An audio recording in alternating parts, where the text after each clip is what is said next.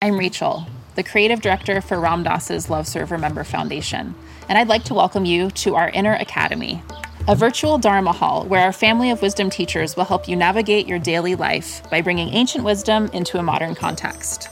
With over 200 hours of audio and video teachings, meditations, and practices from teachers like Ram Dass, Krishna Das, Sharon Salzberg, Jack Kornfield, Roshi Joan Halifax, Joseph Goldstein, and many more the Inner Academy is your core resource for finding balance, presence, and navigating the ups and downs of your daily life. The Inner Academy has guidance for every step of your journey. Choose from an annual or monthly membership and gain access to past and future courses, retreat replays, virtual community, and much more. If you've been familiar with Love Serve Remember Foundation for a while, you'll know that most of our offerings are given freely or on a sliding scale basis. So when you subscribe to the Inner Academy, you're paying it forward and bolstering our ability to continue creating accessible offerings for all in the future, as Ram Dass wished for us to do. Be here now and start your journey with Ram Dass's Inner Academy today.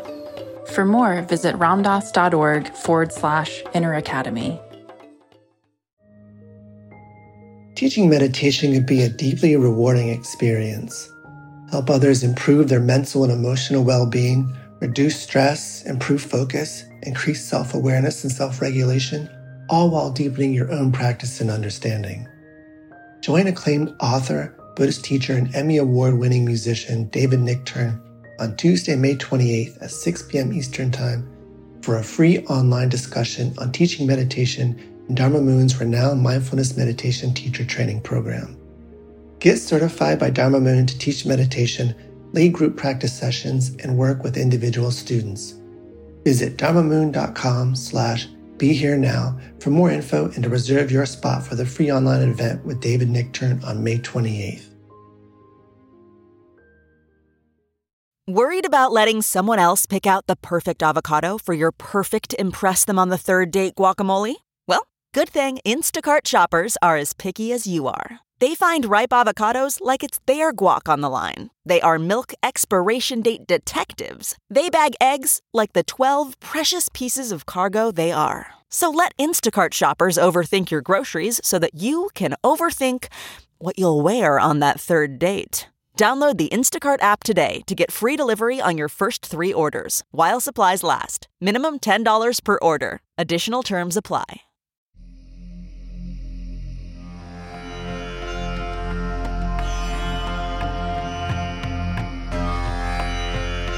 Welcome to the Real Love podcast series, right here on the Sharon Salzberg Metta Hour. This series features a variety of conversations with the world's finest thinkers and teachers, exploring Sharon's latest book, Real Love The Art of Mindful Connection. Hi, I'm Sharon Salzberg, and I'm speaking today with two friends that I don't see enough of, colleagues of mine Sensei Robert Chodo Campbell and Sensei Koshin Paley Ellison. They are the founders of the New York Zen Center for Contemplative Care, which is the first Zen-based organization to offer accredited to offer accredited chaplaincy training in the U.S. Their work with end-of-life care and bereavement has had a huge impact in New York and beyond. In 2016, Koshin's book Awake at the Bedside came out. I'm thrilled to welcome both of you here today on the Real Love podcast series to speak about your incredible work, which I've been witnessing for, for quite some time now, and also about love and relationship, as you're not only partners in your work, but also in life. Congratulations on your, your marriage. Thank you. Thank you. So you are uh, both of the Soto Zen tradition, is that right? So maybe we can start by talking a little bit about how each of you came to be practitioners and then teachers of the Soto Zen tradition for anyone that may not be familiar with your story. So, I would say that I was a deeply curious teenager, and I found out around when I was 17 that Allen Ginsberg was alive and teaching at this place called Naropa. And I decided to head out there to meet this person who I admired so much and was so inspired by. And I arrived in Boulder and I was on, walking on this street called Arapahoe Avenue. Mm-hmm. And down the block came this guy wearing these robes, these Zen robes. And it was John Daido Loori, who was this, you know, American Soto Zen teacher. And he was the first teacher that I ever met who I felt so inspired by it. And he was my first teacher. And so it was kind of amazing the confluence of poetry and joy and practice kind of all came together just on Arapahoe Avenue. That's fabulous. You know, I started. Uh, what year was that? That was 1987. So in 1976, when Naropa first opened, that's where I began my my life as a teacher. That's where I began teaching uh, with Joseph Goldstein and, and many friends. It was it was the inaugural summer, and uh, it was an extraordinary time and place, including for the fact that Allen Ginsberg was there. So amazing. Yeah. He was such a special, dear man and magical. Koshin, you said you're a curious teenager. Was that right? Yeah. Uh, I was a very troubled teenager. so I came to Buddhism much later. I came to Buddhism um, after years of uh, abuse of drugs, alcohol, and whatever else I could get my hands on. Uh, and so for me, Buddhism was, uh, I met my first teacher similarly, I guess, uh, on the street. Uh, someone that uh, I really caught sight of and was very inspired by how they looked and just a whole sense of who they were. In, you know, kind of in just a heartbeat. I just knew that this person was going to be important to me in my life. She turned out to be my first Zen teacher, who she was a Dharma heir of Peter Matthiessen, Peter Muryo Matthiessen. And she introduced me to the cushion. And that was almost 28 years ago. And from my first sitting, I never looked back. Hmm. It was just amazing experience. Yeah. That's See, that. you both have very literary uh, elements in your lineage and your mm-hmm. backgrounds. It's mm-hmm. interesting. Yeah, it is interesting. So I say sometimes I became a teacher the old-fashioned way that my own teacher told me to be a teacher. Hmm. So how I don't know how it works, sort of in hmm. in uh, Zen lineages. So in Zen lineages, it's usually a long process of kind of getting to the point where you have to kind of really burn through of wanting to be a teacher. And so many people come into the practice and want to, you know, after a year, they're like, okay, I'm ready to be a teacher. And really, it's kind of uh, learning to be intimate with your teacher. And it's through that face to face relationship over years that it kind of comes to a point where it just becomes clear. And so in Soto Zen, you, it's called uh, transmission, so that you actually receive these an actual it's actual documents and an actual ritual where you are then empowered to carry on the lineage. And so it was kind of amazing that our teacher Dorothy Dai-En Friedman, so she gave us transmission together. So Oh, which was very sweet. how did Very you meet? Did you meet in that context? Maybe you'd rather not say. I wish you could see the faces that I'm seeing right now. Uh, let's see. I was uh, living out in Sag Harbor, uh, and at uh, and my I was sitting at Sagaponack uh, Zen Center with Peter Matthiessen and Dai-En Friedman, and I came into New York City, and um, one evening I went to a meditation center down in the village, and walking in front of me was this guy with a lot of hair at the time, and this and a jingly jangly ring in his nose and and all this hair and I thought, well, he's cute. but actually, I was already in relationship and living in Sag Harbor, so it was that was it. Just one, just one night in the big city, and uh, then we didn't see each other. And he had saw he saw me too on the same evening, right? Yeah, and at the same evening, I saw him. I peaked during walking meditation, and and I actually saw him. I felt like my whole life had changed, and but he scooted out after meditation, so we never spoke. And we didn't see each other for six years Really? after that. Wow. And then six years later, I had moved back into the city, and um, wow, do you want the story? Sure, we can always edit You it out always if it's like if, if it's if it's of no if it's of no interest to anyone else. Um, so I had recently got married. Yes, that part of the story is okay, Coach. It's true.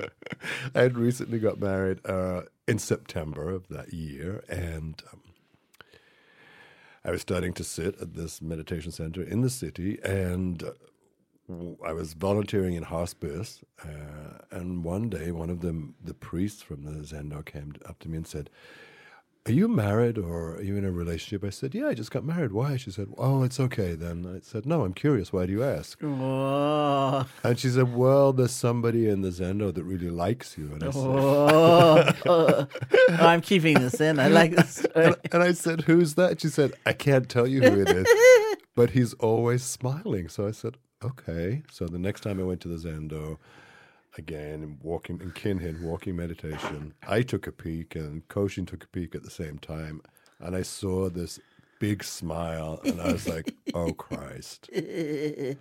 Did he have no hair by then? Did you recognize him? He had your- no hair by then, but Yeah. it was the same big smile. And we went for coffee and then we went for lunch. And now I've been married six months to mm. my ex husband.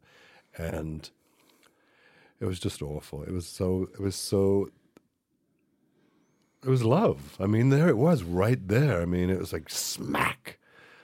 Um, I was 47, Koshin was 30, and all my friends were saying, You're crazy. This is infatuation. I don't know what Koshin's friends were saying, but it was people were saying, mm, You know, you no, don't do this. Well, and also, you know, what happened is also I Chodo came back to the city, and I was so excited. With the I remember him walking in again, and I was like, "Wow, it's it's happened." And so I had inquired about what he's up to, and and I was also taking care of my grandmother who was dying at that time. And my grandma said, "If he's a married man." let him be a married man. And if he wants to be with you, he'll end that relationship and then be with you, which I thought was fantastic advice. It's pretty good advice. Yeah. So that's what happened. So that's what happened. so I had to make, you know, one of the the riskiest. I mean, I've taken a lot of risks in my life, but here I was at 47. I met someone of a similar age. We had a lot in common, and I thought, this is my last relationship. We'll we'll go slowly into retirement, and we'll travel. And suddenly, as I said, I bumped into Koshin, and my whole life turned around. And 17 years later, Whoa. we're still here, turning each other's Flash lives those around. wedding rings at me. Yeah, it was. Uh, yeah, that's how we met. wow. Yeah, that was a true love story, right? But it was It kind of a true love amazing too, like on our first time together where we just like sat we used to sit in parks a lot and just talk a lot. And we talked about on our first time in Father Demo Square in the West Village, we sat and talked about like what we were reading and what we're interested in. And we both found that we had this deep passion for practice and this deep practice for being with dying people. It was so amazing. And to realize like uh What do you do on your first date? Oh, we talked about death and dying. Yeah, good. 17 years later, you're still talking about the same thing. it's kind of amazing Yeah. We still ain't dead. Yeah. Great. So uh, this is the 10 year anniversary of the New York Zen Center for Contemplative Care. That's a giant congratulations for that. thank you so much Um, it is a really remarkable milestone, and uh, maybe you can tell us a little bit about the mission and also how you you came to it. Was it out of this passion? Did you think about chaplaincy in a, a larger sense, or or primarily for end of life care? And uh, what's the unique, if there is a unique Zen flavor to it to the program? we were I we were actually I was uh, volunteering in hospice, uh, and um, I realized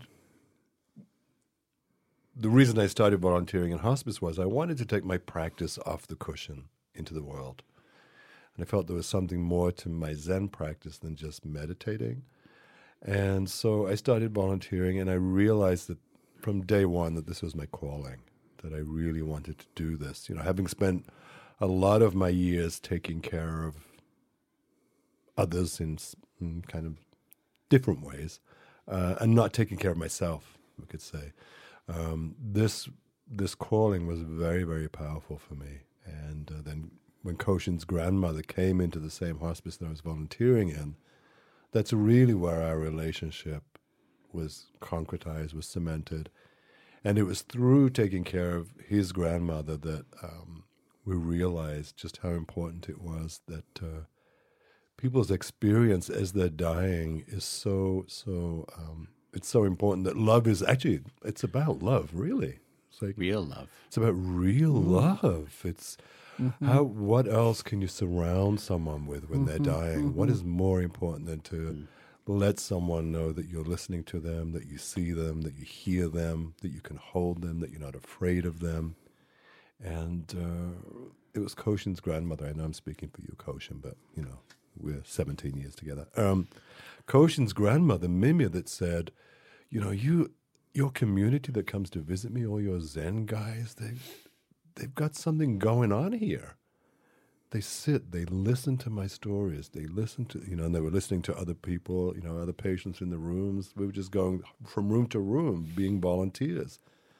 And Mimi said, you you and Koshin need to start something. Mm. You need to start some kind of program where you can train others just to be, just to sit and listen and hold. And but, but great because you know she was this Jewish you know lady from Brooklyn. She's like, you know, I never thought I'd say this, mm-hmm. but there's something to the Zen thing. Ah, this is the same grandma. It was like, She said there's something about just the ordinariness about how you're willing to just show up. Mm-hmm. And so if you can train people how to do that mm-hmm. and train them in the Zen thing and how to take care of people. And so really the New York Zen Center for Contemplative Care was born out of Mimi Schwartz's vision. so she's kind of the founder, actually. she is the founder. Totally.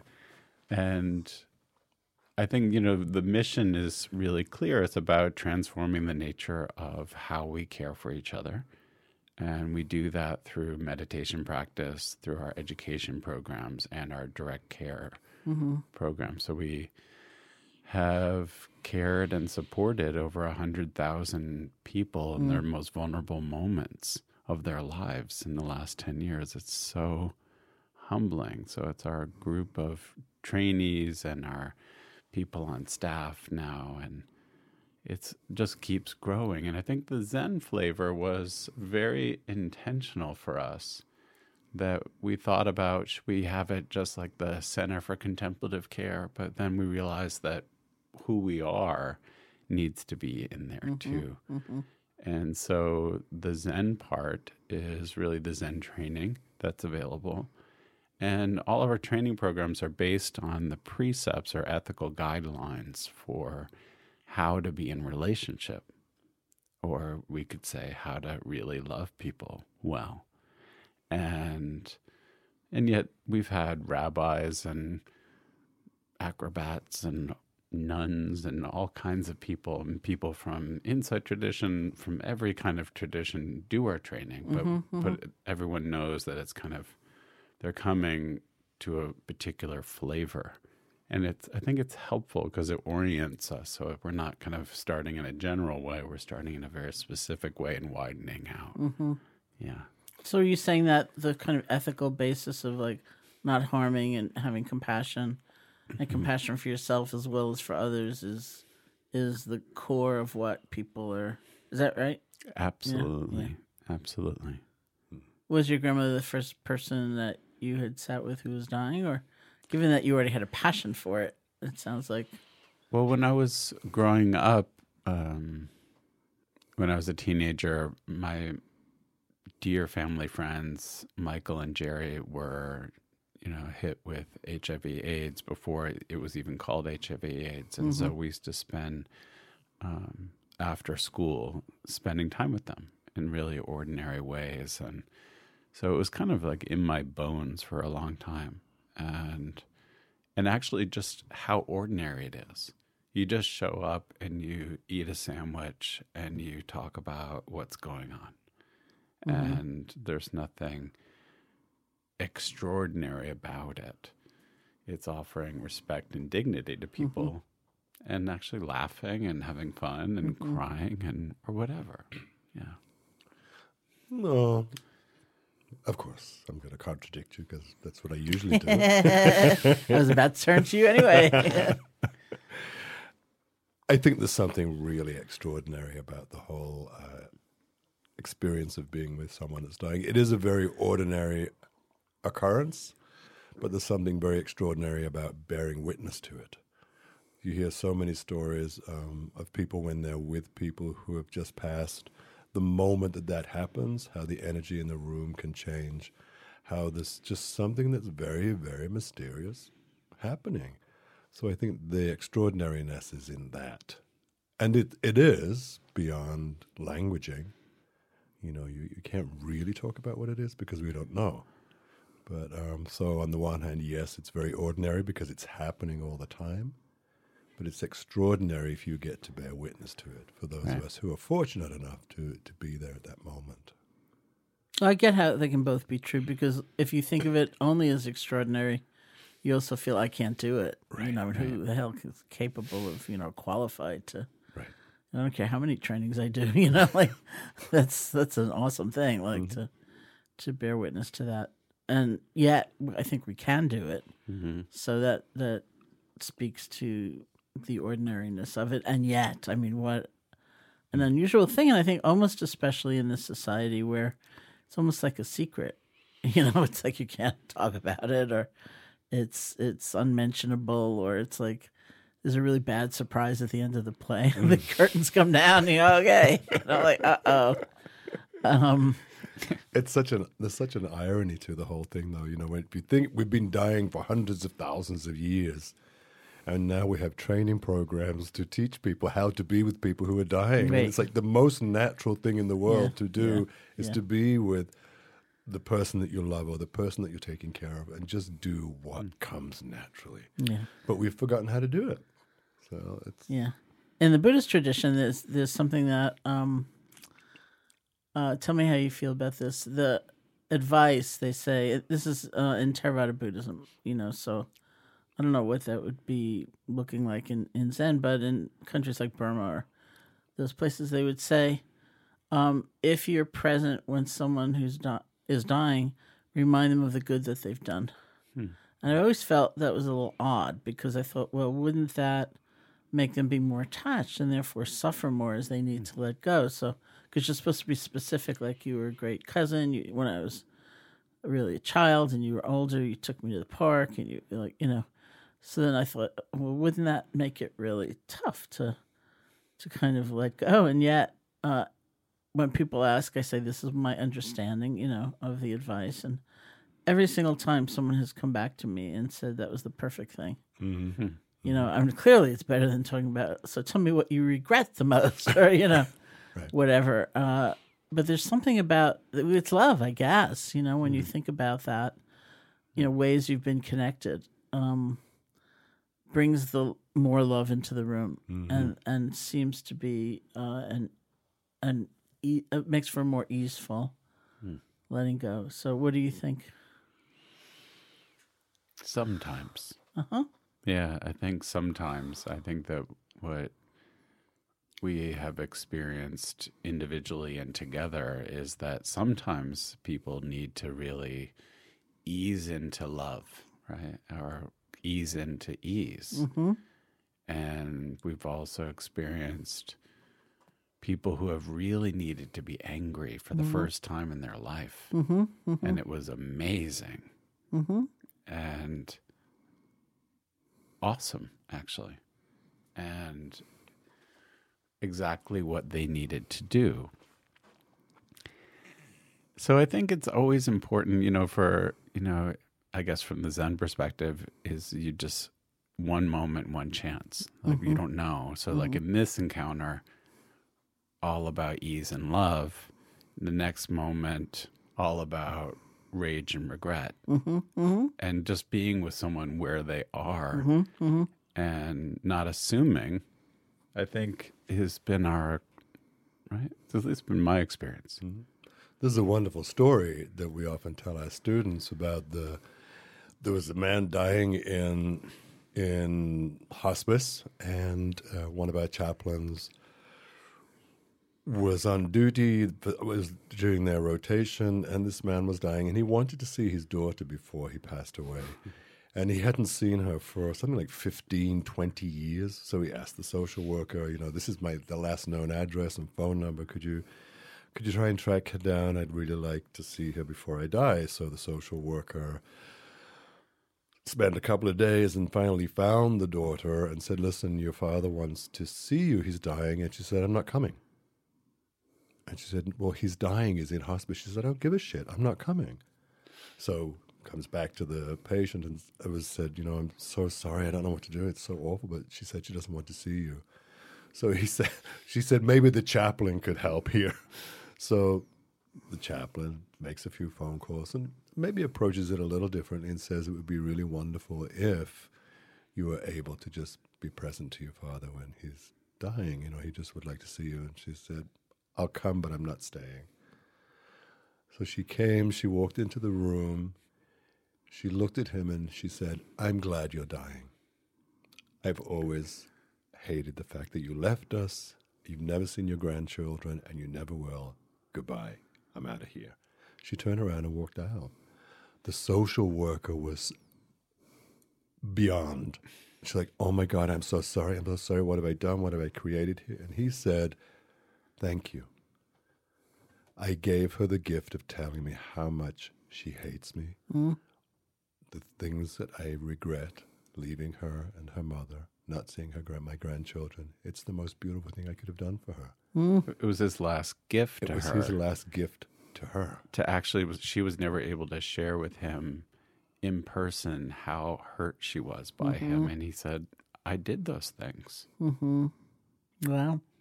And he's like and i just hope that it releases her from it Yeah, I hope so too. it could, could go the other way, you know.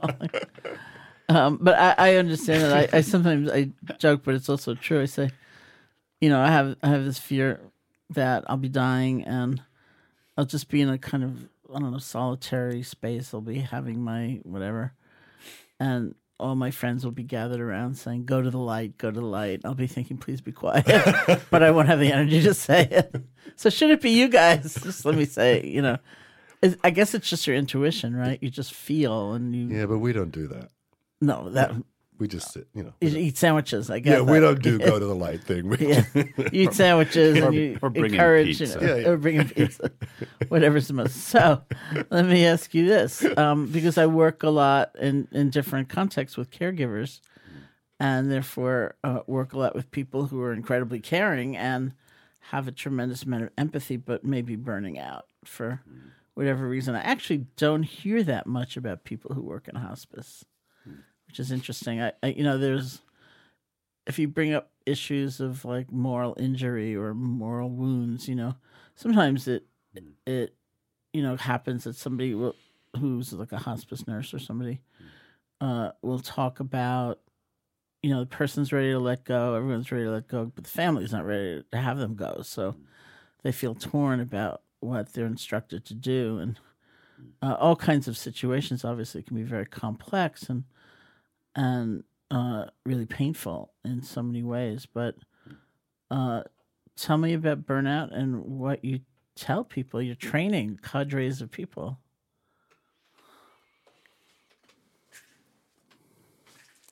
You're trying to decide who's who's going to answer. Rock paper scissors. right. it works so well It, sa- it saved our marriage, rock, paper, scissors. All right. There's been there are some really interesting studies that have been done uh, around empathy and compassion and um, the difference. And you know, I think actually, I, from you, I learned a long time ago that I think it's you that says empathy is the bridge to compassion. Yeah. That's one of yours, right? I use that a lot.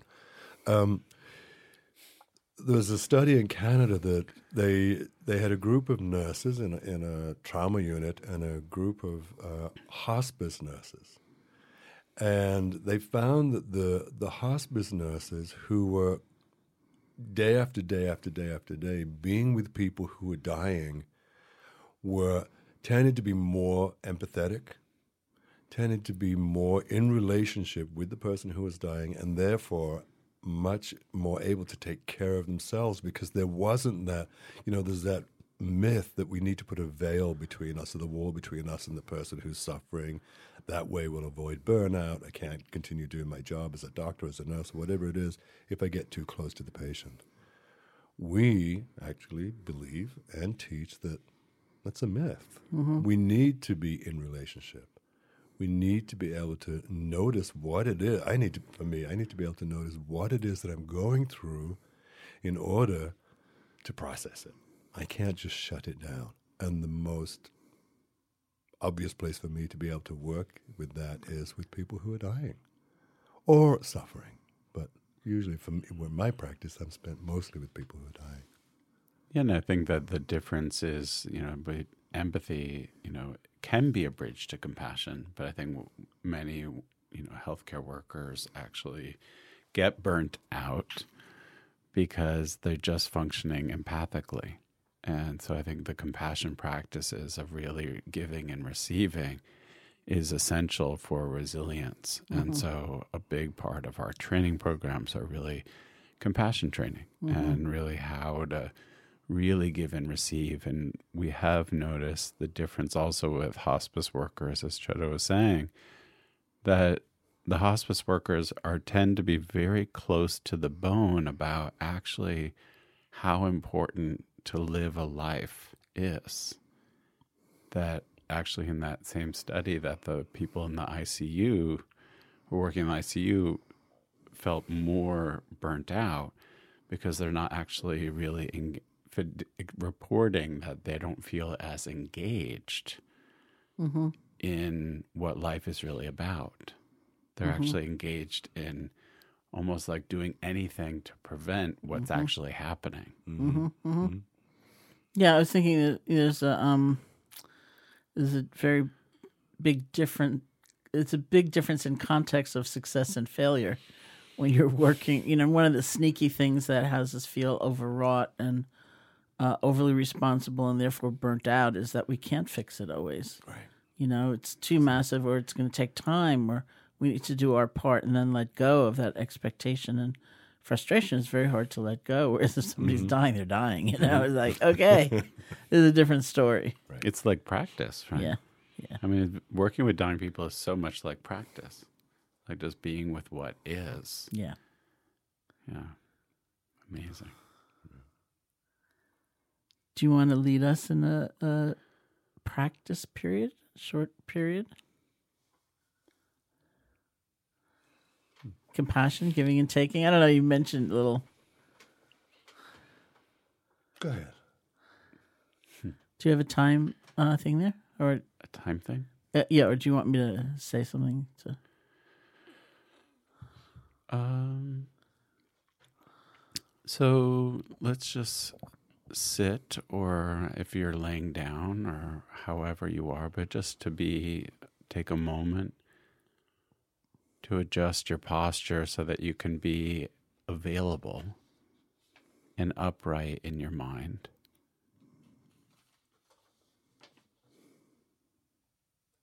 And just see if you can allow what we call the hara, which is a place about two inches below your belly button, and allow your mind to rest there. And allow that area to be soft.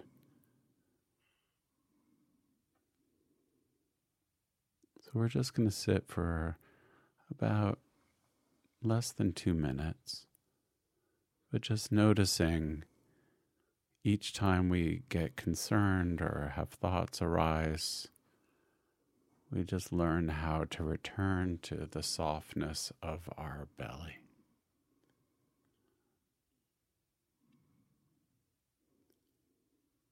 And to appreciate that there are many people in this world who are swept by the winds of this life.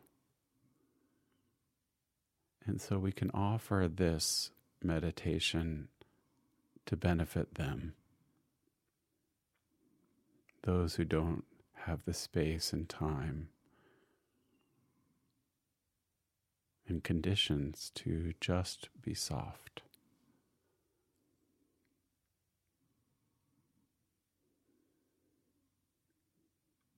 And allowing yourself just to rest.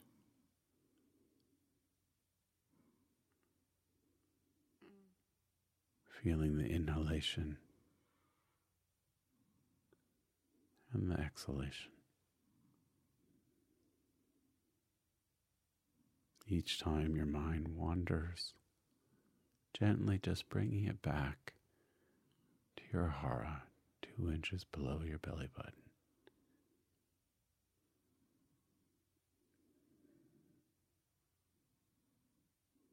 In this way, we practice compassion.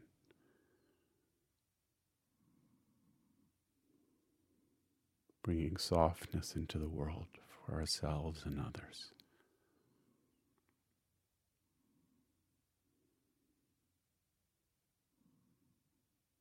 Thank you. Thank you. That was nice. Um, so let me ask you a couple of other questions, okay? And and I'm really going to leave it up to you whether you want that whole thing about your prior marriage and whatever in there. So I'll probably ask you some more about being married or just whatever you want. You could take that out if you like. What do you think? No, it's up to you, really. Or Can you edit out just that he was priorly married?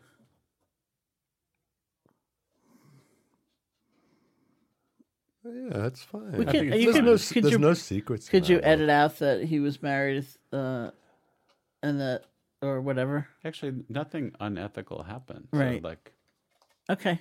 Whatever. But it's up to you guys. It's yeah. I think it's kind of sweet story, actually. it's so sweet. yeah. It's so human. It's a Menchie story. And grandma. I And grandma. She was so smart. So let me ask you this goes um w- when someone enters your chapel first of all how long is the chaplaincy training is it 2 years So people can do our all of our training programs in two years. So we've had people actually move from Israel and different places to come here for two years. What mostly people do is do this nine month training, which is our foundations and contemplative care training, and that's for anybody. And so we've had lawyers and artists and news anchors, news anchors yeah and doctors and nurses and all kinds of people do that training. And so for us, that's actually one of the cornerstones so that at least what people are experiencing for nine months of training and they're doing bedside work. And so they're doing that. And I just think it's what we hear from them is that it actually um, allows them to be better partners, better more present in their relationships or as one person who did our training and he we saw him on the subway and he said you've ruined me.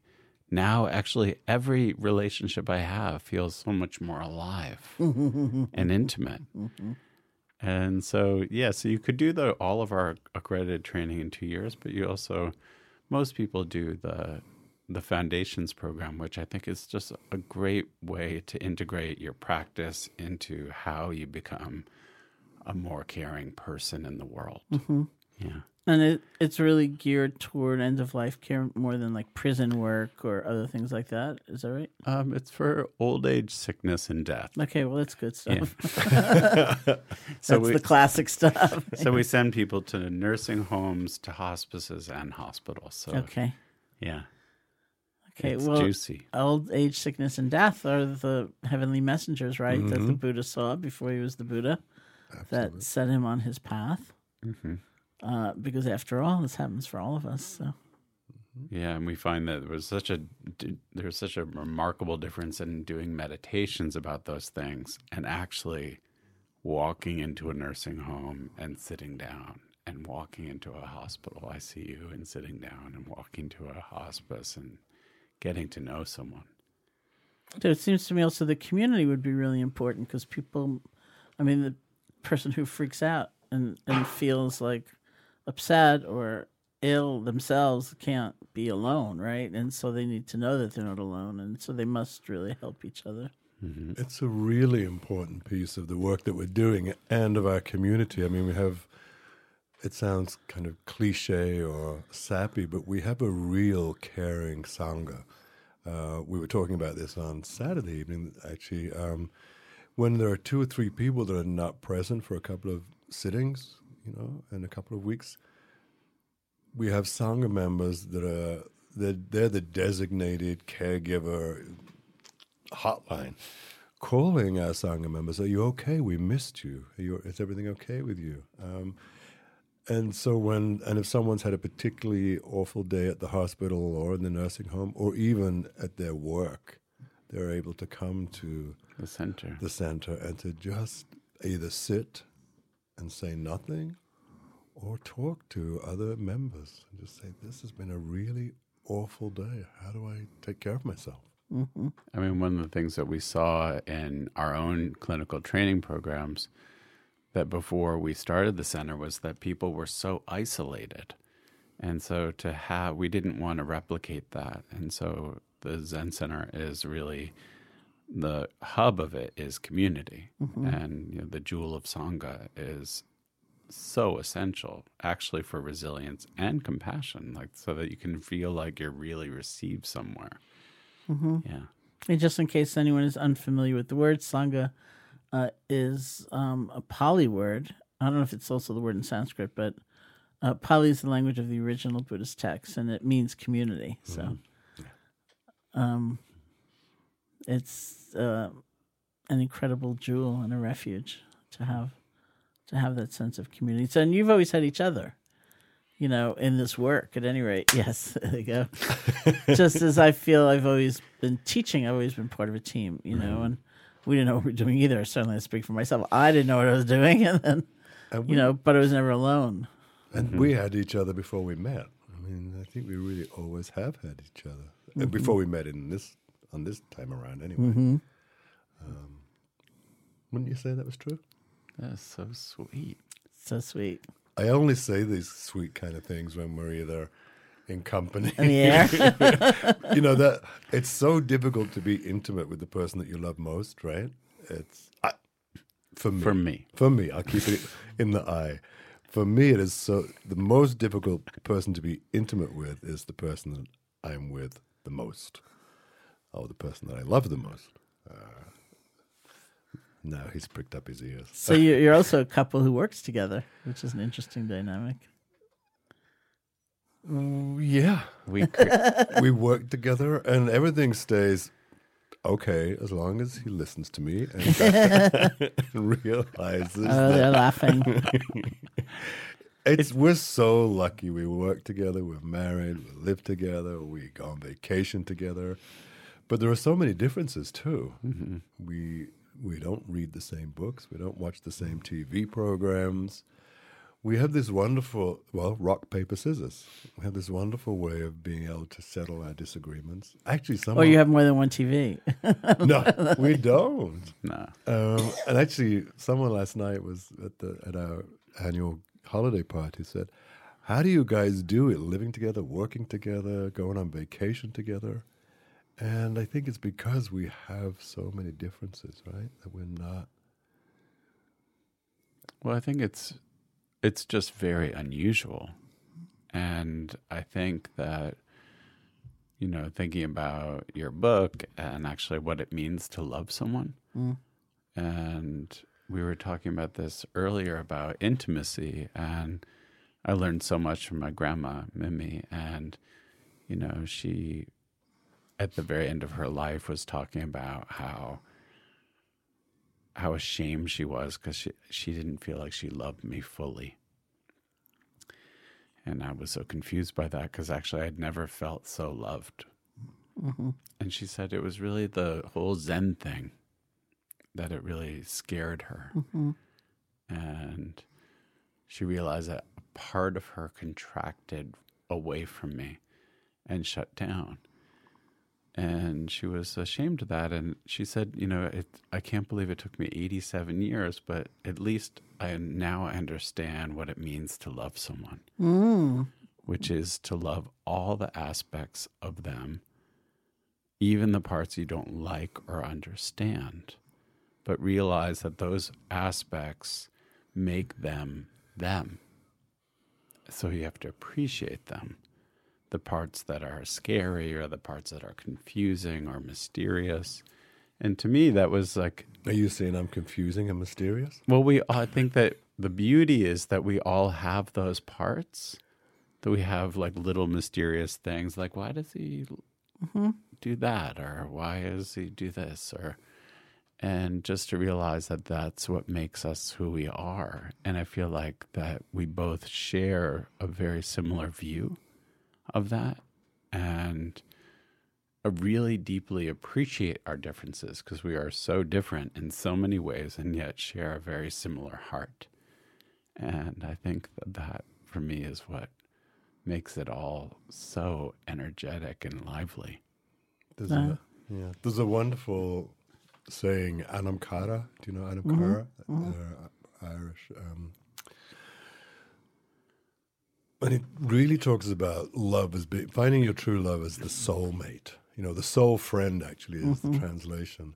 And um, I think when we found each other, we found that real deep soul friendship. And it was something that each of us recognized instantly. I mean, I remember my therapist many, many years ago were talking about, you know, all, all my different romances. And uh,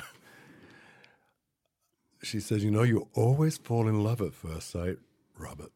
And I said, Yeah, I know. It's like, so exciting. And she said, You know, the next time you walk into the room and you fall in love at first sight, run. because it has nothing to do with reality. You know, it's, you're meeting on some kind of neurotic level. Sometimes. And I really took, no, but I took that to be I took that to be gospel for years, and then when I met you, it was like, oh my God, this is not neurotic. This is ancient. This is really different. It wasn't until later I found out how neurotic you are. Oh, they're looking at each other again. okay, I, I, uh, I've fallen in love with your grandmother. She's my guru. So, uh, do you have any other gram- grandma quote? And we'll just uh, wrap it up with that. When she's coming down the hallway in there. Uh, yeah.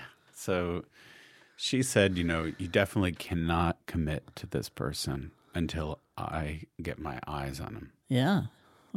Good. Good for grandma. I said that's very reasonable. And so when actually I was wheeling her into hospice, there was Chodo standing in the middle of the hallway. And she turns around in the wheelchair and she says, He's the one. Whoa.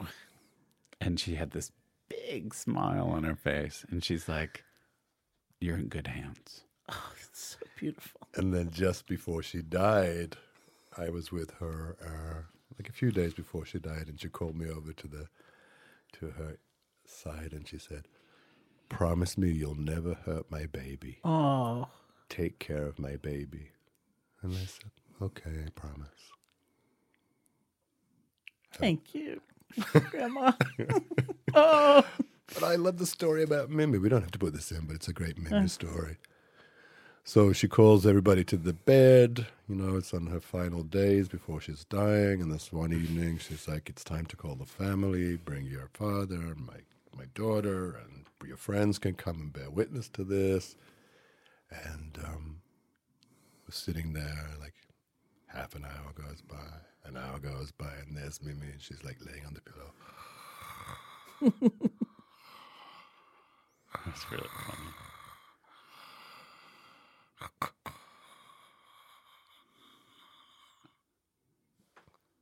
And she squints and she looks at her watch. She said, Yeah, it's not happening now. Let's order pizza.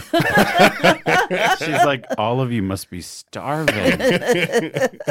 She's like, and I think you should order some beers. All right. Let's have a little fun. Go, Grandma. Go, Grandma. Yeah. Fabulous. not happening. Not happening yet. Well, okay. well, thank you so much, uh, Thank both of you, for taking the time to sit down with me today. And I would encourage everybody to learn more about Koshin Chodo's work at the New York Zen Center for Contemplative Care. You can go to their website at http colon slash slash zencare.org and you can learn about their trainings, their services, and the community. Thank you. And by the way, can we just say that um, your new book is Real on, Love. is on our list, Thank and you. we recommend it to all our students because it's So beautiful. without love, actually, with this, was, I thought this was one of the questions that you were, we were going to answer. Um, that how do we do this work? Yeah. Right. We can't do this work without love because that's what this work is. Yeah. That's what we instill in all our students. This work is love. And, um, and thank you. Yeah. Well, thank you. And we love you. And I love you too. And, and we love you too. And I love and I love you. I love you. Oh, And yeah. I love Emily. And you. oh, And I love John. We love everybody. I in love the room. everybody. Okay. Okay. Not bad. And rap. And rap. It's a rap. Thank you for listening. For more information about Sharon's many offerings and her ongoing teaching schedule, please visit her website at sharonsalzberg.com.